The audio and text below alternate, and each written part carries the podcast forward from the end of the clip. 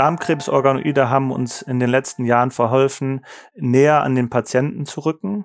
Wir können individualisierte äh, Therapie nähere äh, mechanistische Arbeiten durchführen. Die Grenzen sind das Tumorökosystem, dass man zurzeit daran arbeitet, das zu verstärken und dass die Komplexität, die man im Körper findet und durch ein Ex vivo oder In vitro Kultursystem natürlich nicht dargestellt werden kann.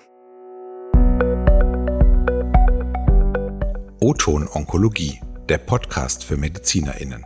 Hier wird alles besprochen, was mit Krebs zu tun hat. Herzlich willkommen zu unserer neuen Folge von O-Ton Onkologie. Alle zwei Wochen sprechen wir hier in wechselnden Teams mit Expertinnen und Experten zum Thema Krebs. Unser heutiges Thema sind Organoide bei Darmkrebs und anderen Tumorentitäten. Mein Name ist Elisa Breuer. Ich bin eine der beiden Chefredakteurinnen der Medical Tribune Onkologie, Hämatologie. Und mein Name ist Jochen Schlabing. Ich bin Teamleiter Onkologie, Hämatologie in der Redaktion der Matrix Group. Wir freuen uns, zum Thema Organoide heute einen kompetenten Gast zu haben. Wir begrüßen Dr. René Jagstadt bei uns.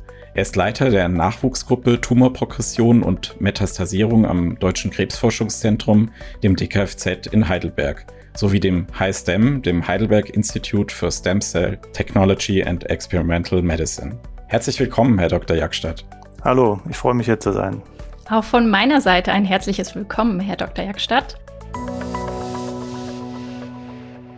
Für den Anfang, um einen schnellen ersten Eindruck zu gewinnen von Ihnen und Ihrer Arbeit, möchten wir ein paar Fragen an Sie richten und da bitten wir Sie ganz knapp zu antworten. Also die erste Frage. Wie kam sie zur medizinischen Forschung?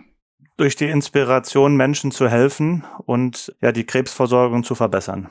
Und warum haben Sie sich für die Onkologie entschieden? Also nur in Anführungszeichen, um die Krebsversorgung zu verbessern? Zum einen aus persönlichen Hintergründen, aber weil ich auch sehe, dass gerade die Krebserkrankung sehr ja, ausgebreitet in der Population ist und deswegen besonders starke Arbeit benötigt, um dies zu verbessern. Wie lange gibt es Ihre Arbeitsgruppe schon? Unsere Arbeitsgruppe oder meine Arbeitsgruppe wurde im Mai 2020 hier am DKFZ in Heidelberg etabliert. Und wie viele KollegInnen sind in Ihrer Arbeitsgruppe? Insgesamt 13 Personen. Wir sind zehn feste Mitarbeiter in meiner Arbeitsgruppe und dann je nachdem auch äh, Masterstudenten. Um es direkt vorab zu klären, was sind eigentlich Organoide? Organoide sind äh, multizelluläre 3D-Strukturen, die man zum einen aus Normalorganen gewinnen kann, aber halt auch aus äh, Tumorgewebe extrahieren kann, um dann funktionelle Charakterisierungen durchzuführen. Sind Organoide ein junges Forschungsgebiet in der Onkologie und wenn ja, warum? Ein relativ junges Forschungsgebiet, was in den letzten Jahren aber stark an Aufwind gewonnen hat. Das liegt daran, dass die Stammzellen im Darm in, im Jahre 2007 identifiziert wurden und basierend darauf die Technologie der Organoide dann etabliert wurde, weil besser verstanden wurde, welche Wachstumsmedien notwendig sind, um diese 3D-Strukturen wachsen lassen zu können. Bevor wir zu den aktuellen Projekten Ihrer Arbeitsgruppe kommen, möchte ich ganz allgemein fragen, welche Anwendungsfelder für Organoide gibt es denn bereits in der Onkologie und Hämatologie? Ein ähm, sehr breites Anwendungsspektrum findet da statt. Zum einen werden Organoide verwendet, um Monokulturen zum Beispiel zu erzeugen, um da zu verstehen, wie verschiedene Tumororganoide von e egal welchen Entitäten eigentlich auf zum Beispiel Medikamente reagieren. Zum anderen wird versucht zu verstehen, wie zum Beispiel die Interaktion mit der Tumormikroumgebung stattfindet. Also man kann andere Zelltypen, die sich im Stroma oder in, in der Umgebung des Tumors äh, befinden, hinzugeben und mischen und versuchen, Interaktionen zum Beispiel zu definieren. Also das sind zwei Beispiele, wo Organoide zurzeit intensiv ähm, genutzt werden. Und welche Anwendungsfelder könnte es aus Ihrer Sicht in der Zukunft geben? Ein wichtiger Punkt ist, dass ein Tumor äh, ein multizelluläres äh, Gebilde ist und wir sprechen da auch von einem Ökosystem. Also es sind nicht nur die Tumorzellen, die Epithelzellen, die sich in diesem Tumor befinden, sondern auch, wie eben schon erwähnt, stromale Zellen, Immunzellen, wo wir in den letzten Jahren sehr viel gelernt haben, dass das Immunsystem ein sehr wichtiger Faktor ist, auch um Tumoren zu bekämpfen. Wenn wir Organoide isolieren, findet das meistens statt, dass dann die Epithelzellen auswachsen und die stromalen und Immunzellen verloren gehen. Man man kann die aber durch verschiedene Techniken wieder nachträglich supplementieren und dann da verstehen, was die Interaktionen sind. Und da gibt es zum Beispiel Technologien wie Organoids on a Chip, also Organoide auf Chips, wo auch Endothelzelllayer, also Blutgefäßschichten aufgebracht werden, wo verschiedene äh, Mikrobiomkomponenten hinzugefügt werden können, um dann halt genau diese Interaktion zwischen Tumorzelle und dem umliegenden Mikroumgebung zu verstehen, um dann besser genau diese dieses Tumorökosystem darzustellen und zu verstehen, um dann zielgerichtetere ähm, Therapien äh, entwickeln zu können. Welche Lücke in der Grundlagenforschung bzw. Erforschung neuer Arzneimittel können potenziell denn durch den Einsatz von Organoiden geschlossen werden? Grundsätzlich muss man dazu sagen, dass Krebs unabhängig von welcher Tumorentität, ob man jetzt über Darmkrebs, Brustkrebs oder Pankreaskarzinom spricht, dass es eine sehr heterogene Krankheit ist auch in den einzelnen Entitäten. Also wenn wir zum Beispiel jetzt uns auf Darmkrebs fokussieren, gibt es verschiedene genetische Alterationen, die zu der Etablierung dieser Krebserkrankung führen. Und damit kommt ein großes Problem zutage, dass die Heterogenität in der Patientenpopulation nicht durch jedes Medikament abgedeckt werden kann. Wenn wir jetzt Organoide erzeugen, können wir von jedem Patienten ein, ein Avatar, nennen wir das auch teilweise, erzeugen und können dann spezifisch die Organoide von einem Patienten wachsen lassen. Das war zuvor nicht möglich, weil die Technologie uns nicht erlaubt hat, ähm, Tumorzellen von jedem Patienten zu isolieren. Mit Organoiden steigt die Etablierungsrate. Und damit können wir dann jetzt spezifisch fragen, welche genetischen Alterationen hat ein gewisser Patient und welche Therapiemöglichkeiten können wir neu finden und verstehen, um für Muster, die wir in, äh, in den Patienten finden, halt bessere therapeutische Ansätze zu definieren. Also es ist ein gewissermaßen ein Precision Oncology Strategie, die wir damit ähm, etablieren können. Also eine Präzisionsonkologie und wir können besser einen kausalen Zusammenhang zwischen genetischer Alteration und dem Therapieansatz und der Therapiestrategie definieren. In anderen Worten könnte man auch sagen, dass die Organoide schlagen gewissermaßen zwischen Grundlagenforschung und der Klinik äh, ein bisschen die Brücke, um näher an den Patienten heranzukommen. Und Sie können dann auch helfen, die Therapie zu individualisieren und zu schauen, würde ein konkretes Medikament auch ansprechen. Diese Anstrebungen finden zurzeit statt. Es gibt teilweise technische Komplikationen, die uns nicht erlauben, wirklich von jedem Patienten Organoide zu etablieren. Das liegt zum einen daran, weil wir unter Umständen bestimmte genetische Alterationen noch nicht kennen und welche Wachstumsfaktoren in, der, in diesem Kulturmedium notwendig sind. Zum anderen kann es daran liegen, dass auch eine, eine vorhergehende Therapie einfach den Epithelgehalt zum Beispiel so stark reduziert hat, dass einfach keine ausreichende Menge mehr vorhanden ist, um Organoide zu etablieren. Das sind zwei häufige äh, Problemsituationen, um diese Kulturen zu bekommen von jedem Patienten, aber grundsätzlich ist die Idee, eine personalisierte Medizin zu definieren. Herr Dr. Jakstadt, kommen wir mal zum Detail zu Ihrer Heidelberger Arbeitsgruppe. Sie verwenden speziell Darmkrebsorganoide. Warum ist das so? Darmkrebs ist eine der häufigsten Tumorentitäten weltweit. Damit auch eine der häufigsten krebsbedingten Todesursachen weltweit. Und das ist einer der Hauptgründe, warum wir uns für Darmkrebs interessieren. Bei Darmkrebs ist es so, dass es zwei grundsätzliche Probleme gibt, die dann zum, zum Versterben der Patienten führen. Das ist zum einen, dass Zellen im Körper äh, sich verteilen, also metastasieren, und zum anderen, dass Zellen gewissermaßen äh, therapieresistent Stadien erreichen. Wir sprechen davon Cell States, wo die Zellen der zurzeit vorhandenen Chemotherapie oder Therapiestrategie halt entkommen können. Und genau diese beiden äh, Momente versuchen wir im Darmkrebs zu verstehen und zu entschlüsseln. Dabei spielen Organoide eine wichtige Rolle, weil wir dann im patientennahen Modellsystem arbeiten können und auch gepaarte Organoidmodelle vorfinden, also zum Beispiel von einem Primärtumor und einer Metastase des Patienten. Verstehen können, was ist die Evolution, was sind die Unterschiede, was sind die unterschiedlichen Ansprechen dieser gepaarten Organoidmodelle auf Therapien, was macht die Metastase so therapieresistent, warum hat die Metastase es geschafft, sich in einem Sekundärorgan, wie zum Beispiel der Leber oder der Lunge, überhaupt abzusetzen. Ja, was sind die klonalen Ereignisse, die stattfinden, die in dieser Evolution zu einer Selektion von spezifischen Klonen führt, die sehr aggressiv sind in der Metastase. Bei den ganzen Punkten können uns Organoide helfen, dann experimentelle, kausale Zusammenhänge zu erzeugen, um dann bessere Konzepte und Strategien für Therapien zu entwickeln. Sie hatten auch gesagt, möglich gemacht hat die Entdeckung von Stammzellen im Darm. Heißt es, bei anderen Organsystemen ist es gar nicht unbedingt immer möglich, ein Organoid zu machen? Oder ist das grundsätzlich auch für viele weitere Krebsentitäten denkbar? Das wird für viele weitere Krebsentitäten praktiziert. Also der Ursprung der, der Organoidkultur wurde zuerst in Normaldarmgewebe gemacht, dann auf Darmkrebs ausgeweitet und wird jetzt eigentlich in jedem erdenklichen epithelialen Tumorgewebe, aber auch dementsprechenden Normalgewebe werden Organoide erzeugt.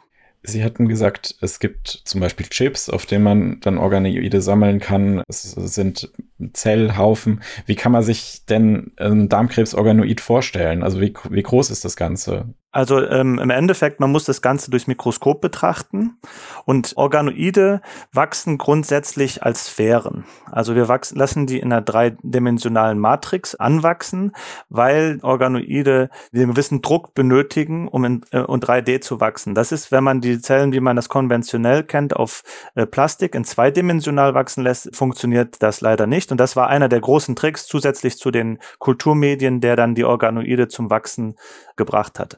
Man muss sich das so vorstellen, dass sie dann, wie gesagt, als Ferroide, runde, meist zyklisch aussehende Bälle und wenn man durchs Mikroskop schaut, dann kann das einem so vorkommen, als ob man in Seifenblasen hereinschaut, je nachdem, wie viele von diesen Organoiden dort ausgesät sind.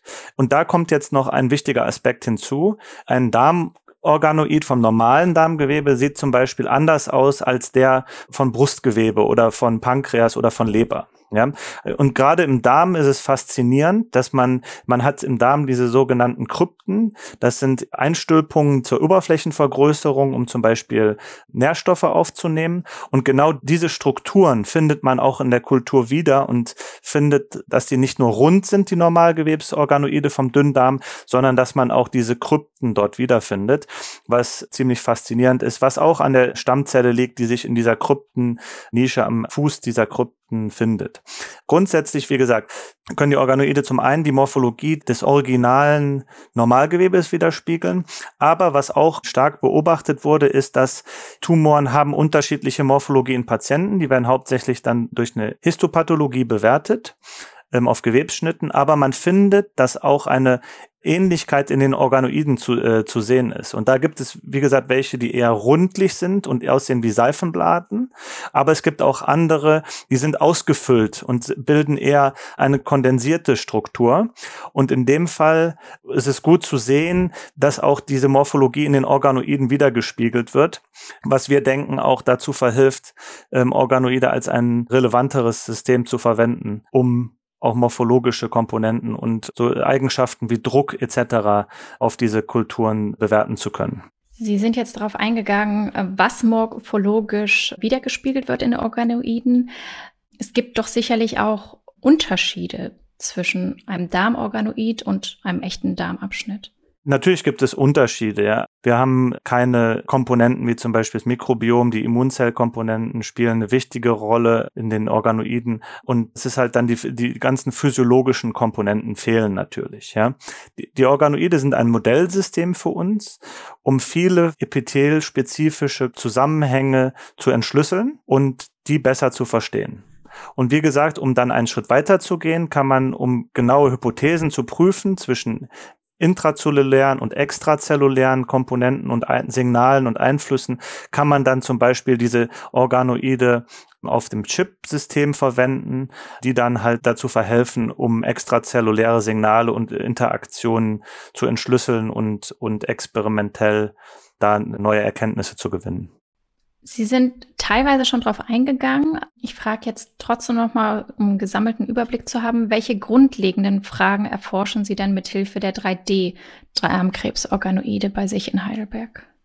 Also wir versuchen grundlegend zu verstehen, welche Stammzelleigenschaften diese ähm, Tumorzellen haben, wenn sie metastasieren, ja, und welche verschiedenen Arten von Stammzellen werden aktiviert, weil was wir gefunden haben, ist, dass es nicht nur die klassische adulte Stammzellpopulation gibt, die es halt auch im Normalgewebe gibt, die halt multipotente Stammzellen sind, die zur Regeneration des Gewebes führen und zur Homöostase, sondern wir sehen, dass es eine neuartige Subgruppe von Stammzellen gibt, die ursprünglich in embryonalen Stadien äh, vorgefunden werden, aber nicht im adulten Gewebe.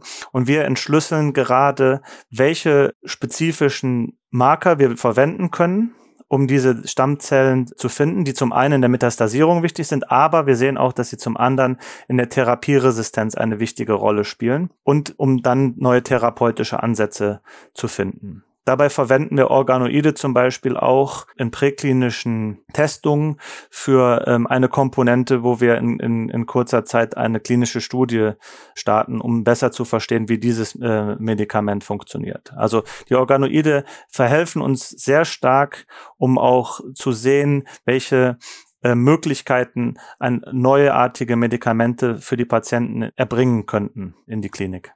Wie weit sind Sie da schon bei der Translation? Also haben Sie noch weitere Projekte in Heidelberg, Beispiele dafür? Also grundsätzlich gibt es viele, viele äh, Beispiele in Heidelberg, nicht nur im Darmkrebsbereich, wo die Translation stattfindet und wo Organoide ein Teil dieser Translation sind, um, um patientennahe Forschung zu betreiben, um um einfach ja die Lücken zu schließen und eventuelle Therapieoptionen und Strategien zu verbessern. Ja, ich denke, das ist ein, ein weites Feld und wird weit darauf angewandt. Sie haben vorhin schon von Therapieansprechen und von Resistenzen gesprochen. Welche Schritte wären denn jetzt noch notwendig, um in Zukunft Organoide in der klinischen Entscheidungsfindung, also jetzt konkret bei Darmkrebs, als Werkzeug einsetzen zu können? Notwendig wäre, dass man wirklich beweisen kann, dass Organoide für Darmkrebs ein prädiktives äh, äh, Werkzeug sind.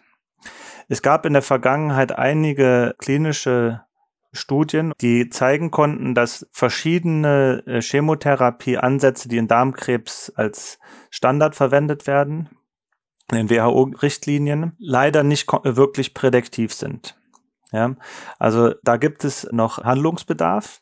Ein konkretes Beispiel, was wir auch verfolgen, ist mit einer Firma aus den USA, wo wir so, sogenannte Microorganospheres herstellen. Das muss man sich so vorstellen, dass das Patientengewebe wird äh, entnommen, eine Biopsie wird entnommen, dann wird das Gewebe dissoziiert und wird in kleine Mikrokapseln, die 200 Mikrometer haben, eingeschlossen. Davon können wir, je nachdem wie viel Gewebe wir bekommen, 100 bis 1000 erstellen.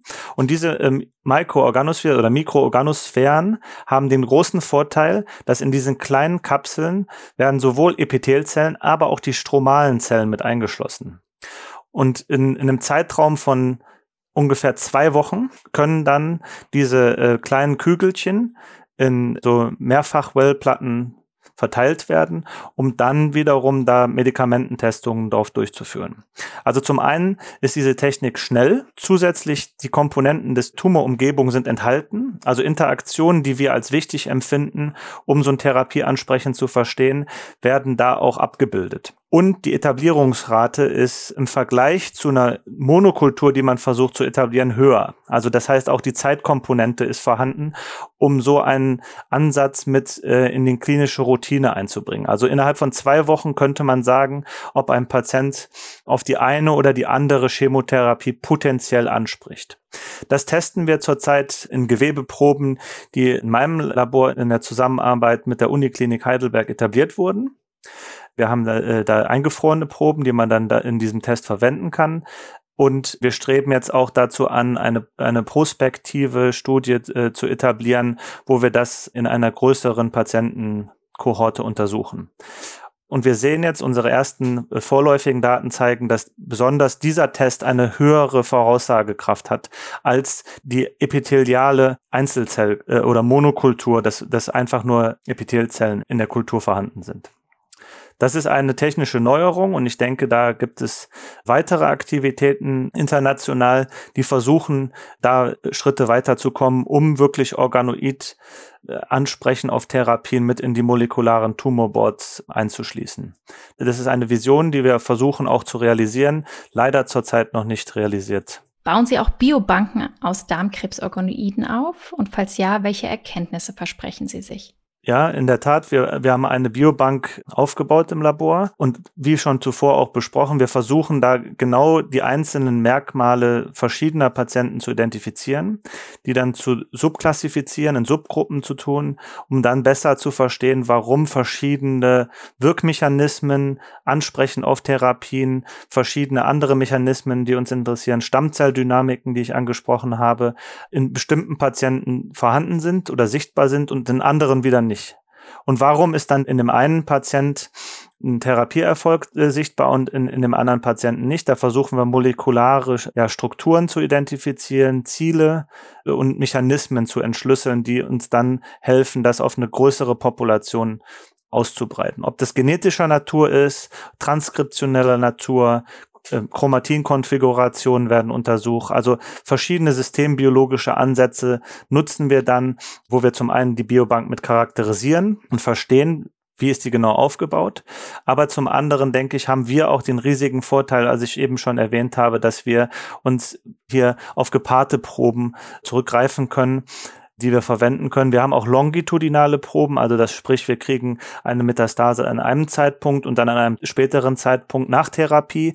Und dadurch kann man dann sehr gut verstehen, was ist in der Zwischenzeit passiert, als der Patient die Therapie bekommen hat, um dann zu verstehen, warum ist diese Metastase wiedergekommen, warum ist sie noch da. Und dabei helfen uns die Organoide gerade wirklich, um mechanistische Arbeiten durchzuführen, um genau zu verstehen, warum kommt diese Metastase zum Beispiel wieder als ein Beispiel. Als meine letzte Frage bitte ich Sie um eine ganz kurze Zusammenfassung. Was sind die Stärken und die Grenzen von Darmkrebsorganoiden? Darmkrebsorganoide haben uns in den letzten Jahren verholfen, näher an den Patienten zu rücken. Wir können individualisierte äh, Therapie nähere äh, mechanistische Arbeiten durchführen. Die Grenzen sind, wie mehrfach besprochen, äh, das Tumorökosystem, dass man zurzeit daran arbeitet, das zu verstärken und dass die Komplexität, die man im Körper findet, und durch ein ex vivo oder in vitro Kultursystem natürlich nicht dargestellt werden kann. Ja, Herr Dr. Jagstadt, wenn wir jetzt fünf Jahre in die Zukunft schauen und dann uns nochmal sprechen würden. Welchen Stellenwert, glauben Sie, werden dann Organoide bei Darmkrebs haben?